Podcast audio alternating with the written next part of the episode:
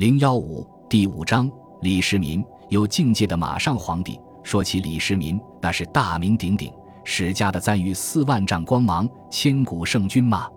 八一八龙鳞，却发现此君的宣传工作也做得很好，贞观盛世嘛，细算 G D P 也不是最高的，勤于朝政嘛，似乎身前后世诸多帝王类图写的大有人在，善于纳谏嘛，宋明的好多皇帝比他更有气量。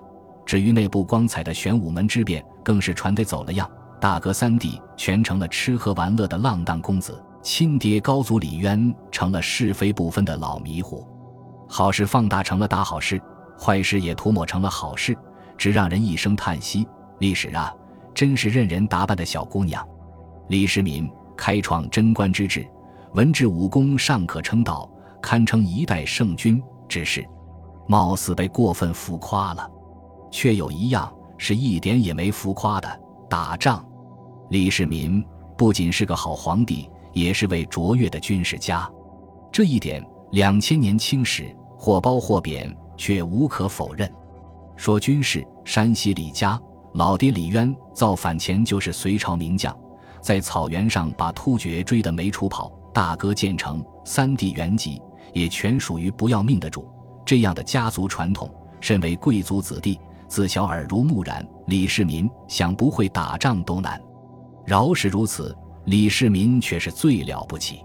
论武艺，他未必最能打；论战功，哥哥弟弟也不是草包。说他最牛，却只因俩字：境界。何为境界？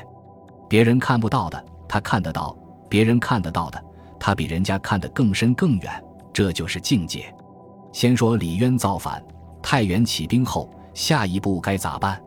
李渊部下纷争不休，有说南下取东都的，有说东进的，真是公说公有理，婆说婆有理。唯有李世民提出一个完全相左的建议：西进，夺关中。这在好多人看来简直是疯了，那些个各地反军都快当皇上了，争着抢地盘呢，放着中原富庶之地不去打，却往关中跑，为啥？为啥？只因一句话：谁做八百里秦川，谁得天下。事实证明，李世民是对的。李渊的大军向关中进发了，开局很顺利，先灭了隋朝精锐宋老生，却在河东城下碰了钉子。隋将屈突通把城池守得如蜜蜂一般，隋朝的增援部队也在火速开进，企图吃掉唐军。内外夹困下，大家有说撤兵回家的，有说继续猛攻的，一时间争得面红耳赤，连李渊本人也没了主意。轮到李世民发言，他又拿出了一个意想不到的看法：吵什么吵？这有什么难的？咱绕开他不攻，改道走不就完了？按照今天教育学的话说，这就叫跳跃性思维。河东这个让唐军吵翻天的难题，被李世民跳跃性的解决了。数万唐军自梁山与龙门进入关中平原，仅留少量部队牵制河东守军，唐军穿过几路隋军的缝隙，竟这样兵不血刃地踏进了关中平原。无险可守的关中地区很快沦陷。进长安，李渊称帝，国号大唐，年号武德，富饶而易守难攻的关中平原，至此完全变成李家的根据地，也成为李渊争天下的最大本钱。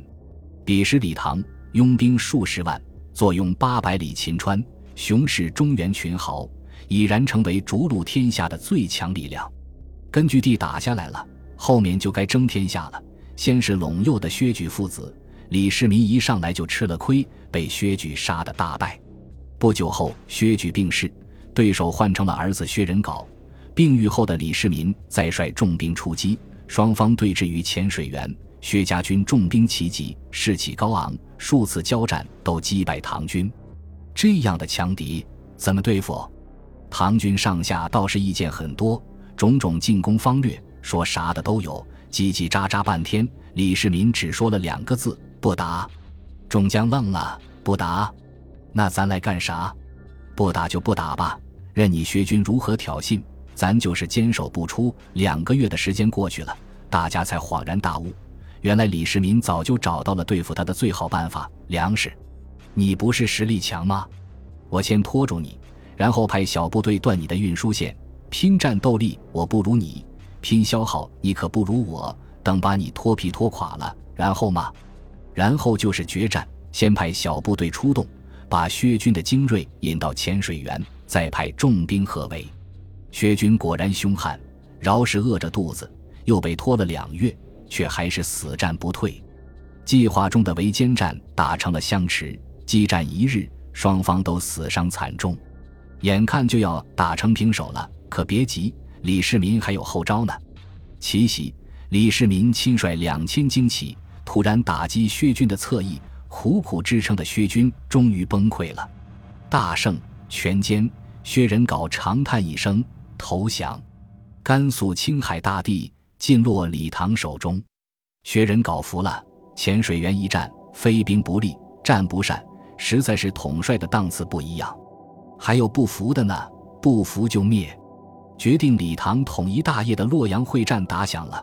李世民先拜王世充，将王世充团团围困在洛阳城，看似中原尽在手中，可意外发生了。另一大豪强窦建德亲率大军支援王世充，兵锋也抵到唐军背后。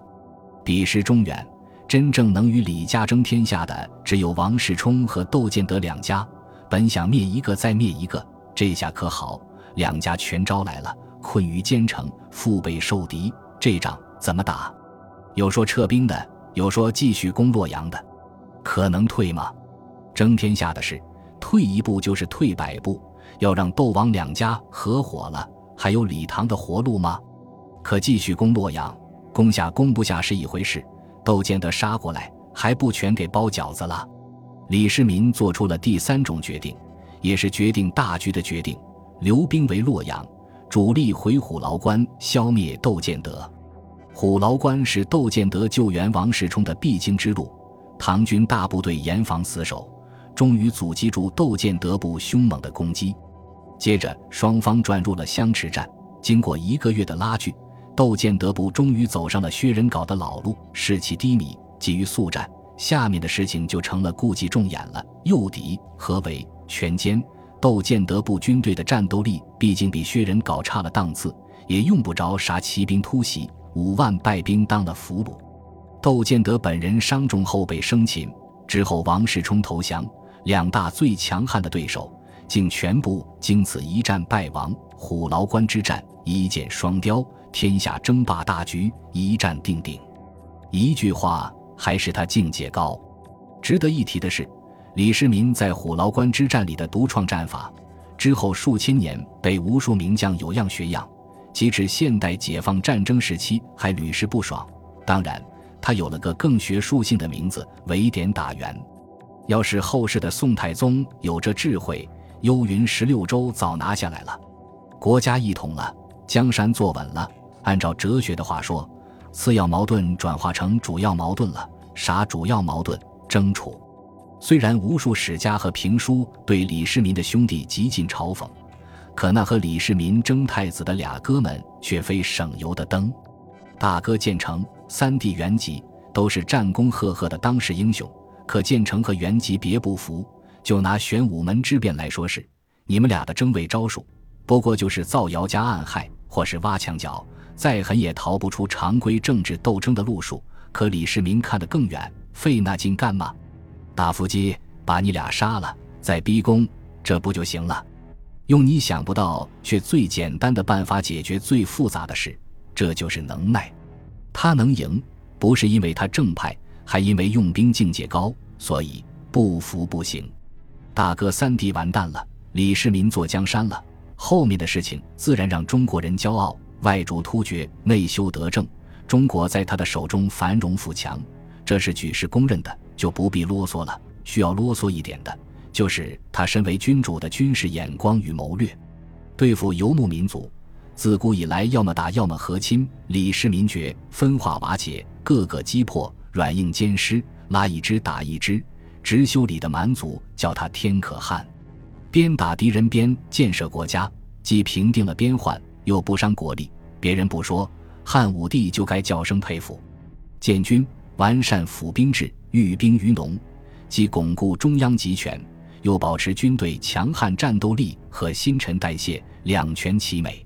特别是骑兵建设，汉朝及匈奴、经文景两代累积，可历经几次大战，军马储备还是消耗殆尽。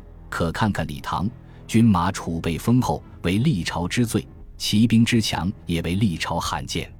同御属下，既恩威并施，又虚怀若谷，一干骄兵悍将无不忠心耿耿，大多功臣都得以善终。这份胸怀和驭人方略，刘邦该叫声惭愧。李世民或许称不上千古第一圣君，却有理由称得上一位伟大的统帅，原因还是那俩字：境界。